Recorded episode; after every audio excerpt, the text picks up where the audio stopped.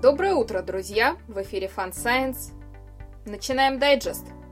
В этом выпуске погибающие звезды, сестра Солнца, космические ковчеги микробов, миниатюрный робот-хирург, самостоятельный робот-колоноскоп, предполагаемый вред дневного сна, эмбрион завропода и парочка других новостей. Поехали! Космос. Наблюдения за гибелью звезды в черной дыре подтвердили, что, по крайней мере, в некоторых случаях звезду растягивает в аккреционный диск. Хотя это предсказывали модели, в реальности в наблюдениях ученые не видели признаков образования диска до этого момента. Масса, сформировавшаяся всего за месяц диска, составила лишь 5% массы звезды. Это очень важное открытие.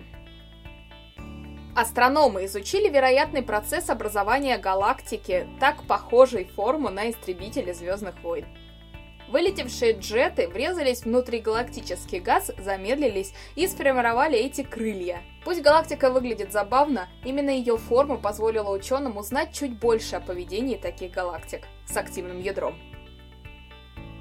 С помощью моделирования астрофизики показали, что Солнце в прошлом могло находиться в двойной системе со звездой той же массы на расстоянии около полутора тысяч астрономических единиц. Это помогает объяснить большое количество комет во внешнем облаке Оорта и аномалии движения обособленных транснептуновых объектов.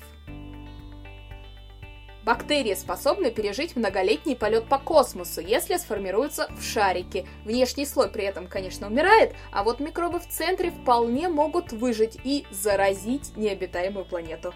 Ранее ученые доказали, что бактерии способны выживать внутри метеоритов, но никто не ожидал, что они могут образовывать собственные ковчеги.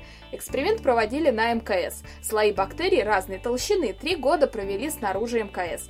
Экстраполировав результаты, автор исследования рассчитал, что комочки диаметром от 1 мм способны продержаться в открытом космосе и 8 лет. Теоретически они могут пережить вход в атмосферу планеты. Вот он, еще один путь для панспермии. Технологии будущего. Роберт Вуд представил еще одного робота оригами. На этот раз это миниатюрный робот-хирург, разработанный совместно с инженерами Sony. Робот выигрывает своим размером и простотой. Он маленький и легкий, но способен выполнять мелкие задачи, требующие высокой точности. Для проверки ему дали задачу проколоть венку на задней стороне глаза. Конечно, все было искусственно. Робота легко создать, его легко убрать от пациента, в отличие от современных хирургических роботов, которые занимают порой всю операционную. Но это лишь пример, показывающий возможности новой методики разработки роботов. Именно лаборатория Вуда разработала эту новую методику, вдохновленную оригами. Ранее в этом году он же представил роботов-тараканов, которые очень быстро бегают. Американские инженеры создали самоходного робота для колоноскопии. Он закрепляется на конце кабеля с электрическими проводами и трубками, но двигается не посредством проталкивания кабеля врачом, а самостоятельно. Тестировали на свиньях, в том числе живых. То есть осталось не так уж много, и робот действительно будет использоваться. Нейролинк на этих выходных представила новую версию нейроинтерфейса. Разработчики уменьшили размеры устройства и сократили количество используемых электродов. Теперь их не 3072, как в предыдущей версии, а всего 1024. 2 в десятый, не правда ли красивая цифра? Чип к которому присоединены вживляемые электроды, помещается под кожу. Все считывание электрической активности происходит на самом чипе, а данные с него и в него передаются в беспроводном режиме. Работу нейроинтерфейса показали на свинье. С помощью вживленных электродов удалось считать активность ее мозга со всех каналов. Медицина. Оказывается, мед действительно помогает от простуды. Правда, он не лечит, а лишь облегчает симптомы. Это показал метаанализ 14 медовых исследований. Забавно, что ученые до сих пор не могут объяснить эту суперспособность меда. А я люблю эти истории, когда бабушкина мудрость оказывается правдой.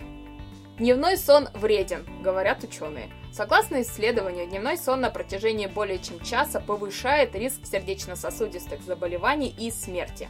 Но это касается только тех людей, которые спали ночью более 6 часов. И все же, если честно, исследование какое-то неполное, ведь дневной сон может быть всего лишь следствием. Таким же следствием, как и повышенный риск смерти. Не факт, что есть зависимость именно сна и повышенного риска смерти, может быть просто причины одинаковые. Пока что ученые обнаружили лишь корреляцию. Планета и животные. Предсмертные крики бактерий помогают их соратникам пережить атаку антибиотиков. Конечно, это не настоящие крики, а химический сигнал. Ранее ученые уже замечали необычайную осведомленность колоний бактерий. Их, кстати, называют роем. Как только часть из них погибает от антибиотика, остальные очень активно начинают разбегаться, и многие в результате выживают. Оказывается, погибающие бактерии рассылают химический некросигнал об опасности. Главное, что из-за этого сигнала колония еще и начинает выработку защиты от антибиотика, наращивает устойчивость. В общем, ученым есть чем работать. Можно ведь попытаться блокировать этот сигнал. Помощью 3D-сканирования ученые восстановили мордашку эмбриона завропода. Завроподы – это большая группа гигантских травоядных динозавров с длинными шеями, которые обитали на Земле примерно 80 миллионов лет назад. То есть прям до самого астероида. Это первый найденный сохранившийся эмбрион завропода, подтвержденный точно, что это завропод. Его длина всего несколько сантиметров, а вот взрослые особи часто вырастали больше 50 метров в длину. У малыша немало особенностей, которые ученые никак не ожидали увидеть. В частности, близко расположенные глазницы и рог на носу. Что касается рока, он мог быть нужен для того, чтобы проломить скорлупу яйца. Вот только его расположение не совпадает с расположением аналогичного отростка у современных ящериц. А вот рас расположенные поближе глазницы еще интереснее. Это может означать, что молодняк гигантских завроподов мог временно пользоваться преимуществами, как минимум частично бинокулярного зрения. Такое зрение упрощает оценку расстояния до объектов. Все эти особенности могут означать, что перед нами представитель вообще неизвестного вида завроподов. На этом все. Друзья, спасибо за внимание. С вами была Дарья.